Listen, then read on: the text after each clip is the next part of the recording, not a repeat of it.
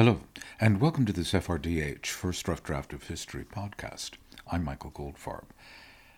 A personal sense of deja vu all over again overwhelms the first month of 2022. Today's geopolitical crisis, Russia menacing Ukraine, and Britain's domestic political crisis imposed by the Conservative Party and its factions on the rest of us, reminds me of events a nice round 30 years ago. Is this an example of history repeating itself second time as farce? No, this is too deadly. Is this an example of its cyclical nature?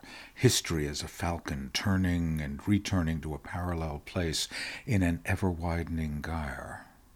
Well, maybe. Perhaps it's simply an example of what happens when governments don't fix flaws in international institutions so that they remain incapable of dealing with problems before they become crises. And in domestic politics, factions forming around a fundamental question, like British membership of the EU, that become impervious to facts and incapable of learning from mistakes made within living memory. Thirty years ago, former Yugoslavia violently disintegrated. Europe, in inverted commas, tried to find a united response to the crisis. The continent's big three powers, Germany, France, and Great Britain, could barely agree on when to meet for coffee. The only thing they seemed united on was that the situation should be managed by European nations. The U.S. should stay out. With the presidential election approaching, the first President Bush's team were only too happy to honor that request. The U.S. stayed away until it was too embarrassing because genocide in an area circumscribed by NATO countries and the EU, and with UN peacekeepers deployed, was not something the leader of the so called free world could tolerate at that moment. The Cold War was over. The Soviet Union no longer existed. The very idea of a Pax Americana, of liberal democratic values, was being called into question by ethno nationalists who belonged more to the 19th century than a new world order on the brink of the 21st. I know whereof I speak. My NPR beat during the Bosnian crisis was covering the diplomacy to prevent it and then to end it. Failure after failure the European community, in the process of negotiating new arrangements to become the European Union, never spoke with one voice because there was no common foreign or defense policy. During the electoral campaign before the Brexit referendum, many lies were told by those advocating leaving the EU, one of the lesser ones, because too many voters don't pay attention to policy issues, was that Britain was somehow not in charge of its foreign or defense policy. It had lost sovereignty over those areas. That was just untrue. Neither Britain nor France, with their independent nuclear arsenals and seats on the UN Security Council, were willing to surrender the authority of their positions to a new collective Europe wide entity. The fall of the wall a few years earlier had brought an end to Germany's Age of Atonement, and the newly reunified country's leaders were similarly disinterested in surrendering foreign policy, its primary tool for projecting its economic power in the world. Thirty years ago, European political leaders were negotiating to create a Europe wide single currency, no more Deutschmark or franc or guilder or lira or peso. The euro would come into being, and a Europe wide form of citizenship would be created. Britain would opt out of some of those arrangements. More on that in a few minutes. The new arrangements were to be agreed at a summit in the Dutch city of Maastricht in early 1992. The negotiations leading up to that summit took up all the EU leaders' available bandwidth and while these preliminary discussions were going on, Yugoslavia was falling apart. Slovenia and Croatia declared their independence. At the prompting of its foreign minister, Hans Dietrich Genscher, Germany recognized both as independent states.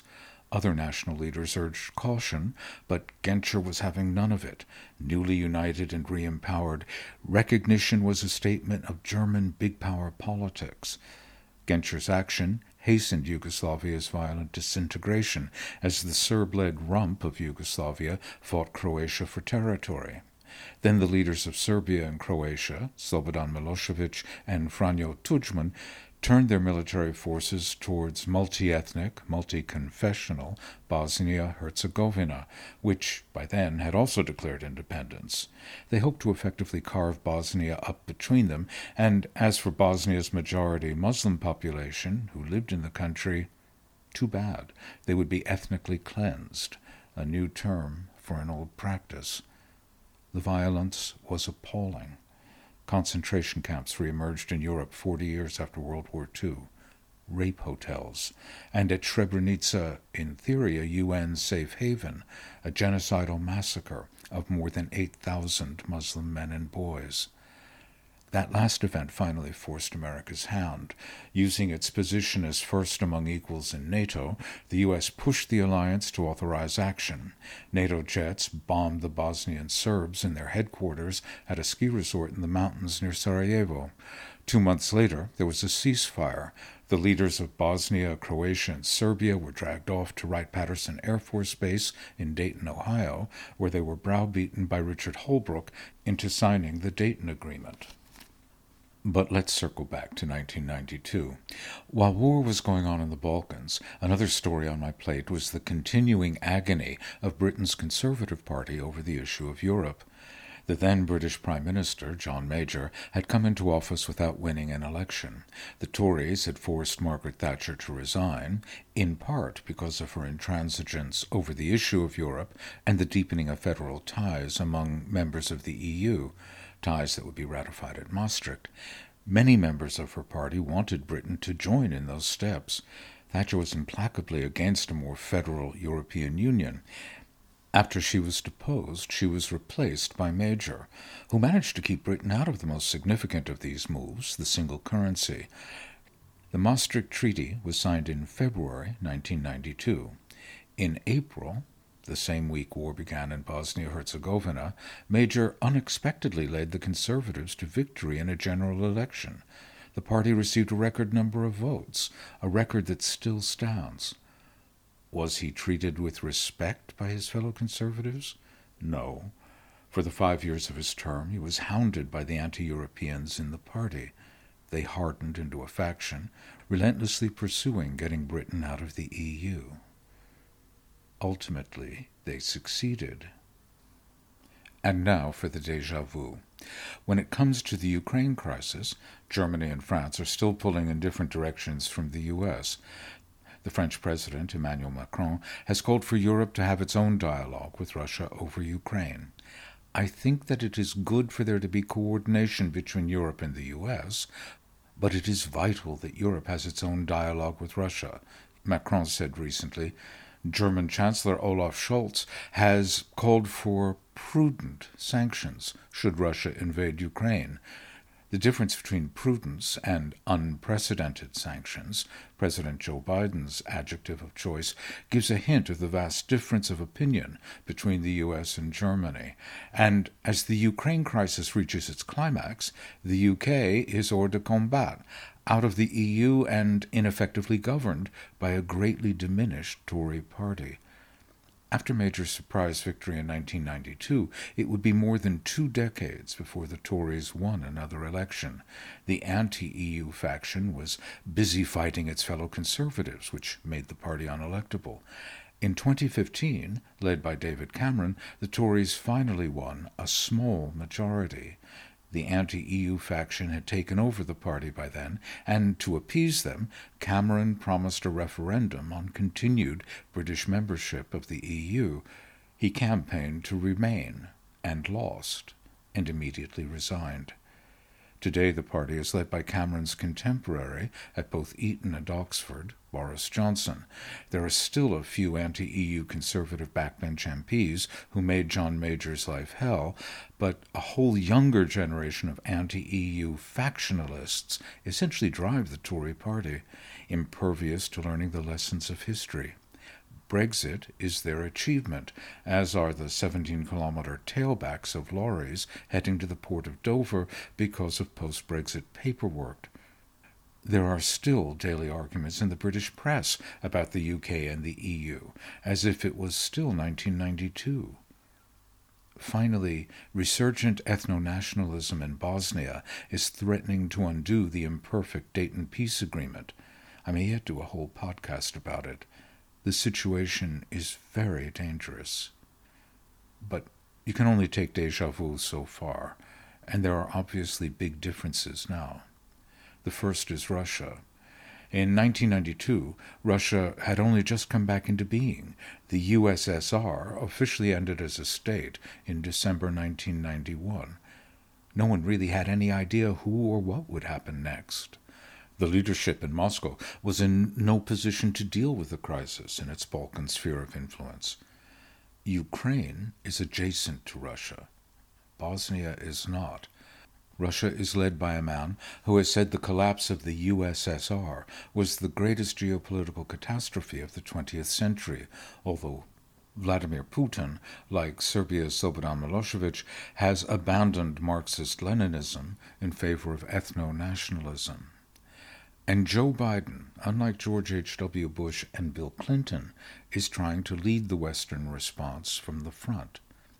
The leaks in late November of 2021 to the Washington Post and New York Times about a Russian military buildup, which was the first many of us were aware of what was going on, were authorized to focus attention on Ukraine and to bring pressure on the EU and NATO governments to prepare and act in concert to deter Putin. These are big differences between then and now, and will certainly affect the way the Ukraine crisis plays out.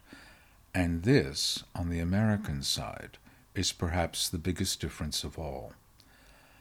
By the spring of 1994, the slaughter in Bosnia became impossible to ignore, as well as the utter failure of European and UN initiatives to end it. The U.S. had to take the lead. Two senators, Kansas Republican Bob Dole and Delaware's Joe Biden publicly demanded the Clinton administration pursue a policy called lift and strike. Lift the arms embargo, preventing weapons going to Bosnia's Muslim, so they could finally defend themselves and strike back against the Bosnian Serb onslaught.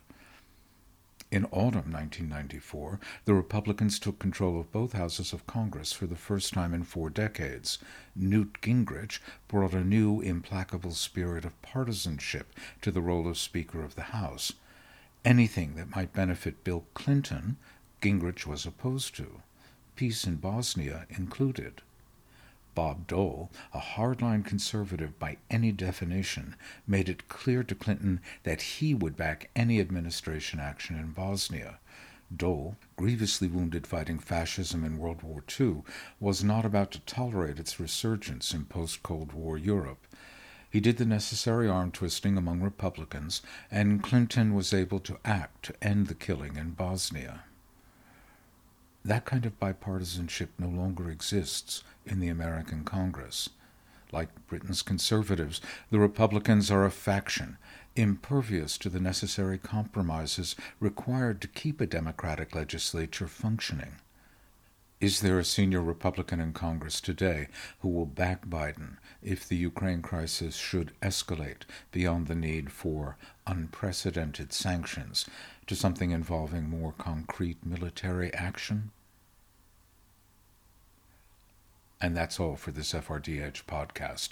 You can hear more, hours more at the website. There are currently 157 episodes available interviews, long form documentaries, pieces about religion and philosophy, and history lessons like this one. Please visit and make a donation, one time only, or a small monthly gift. Some people do that, and they really do help to keep the podcasts coming. Thanks.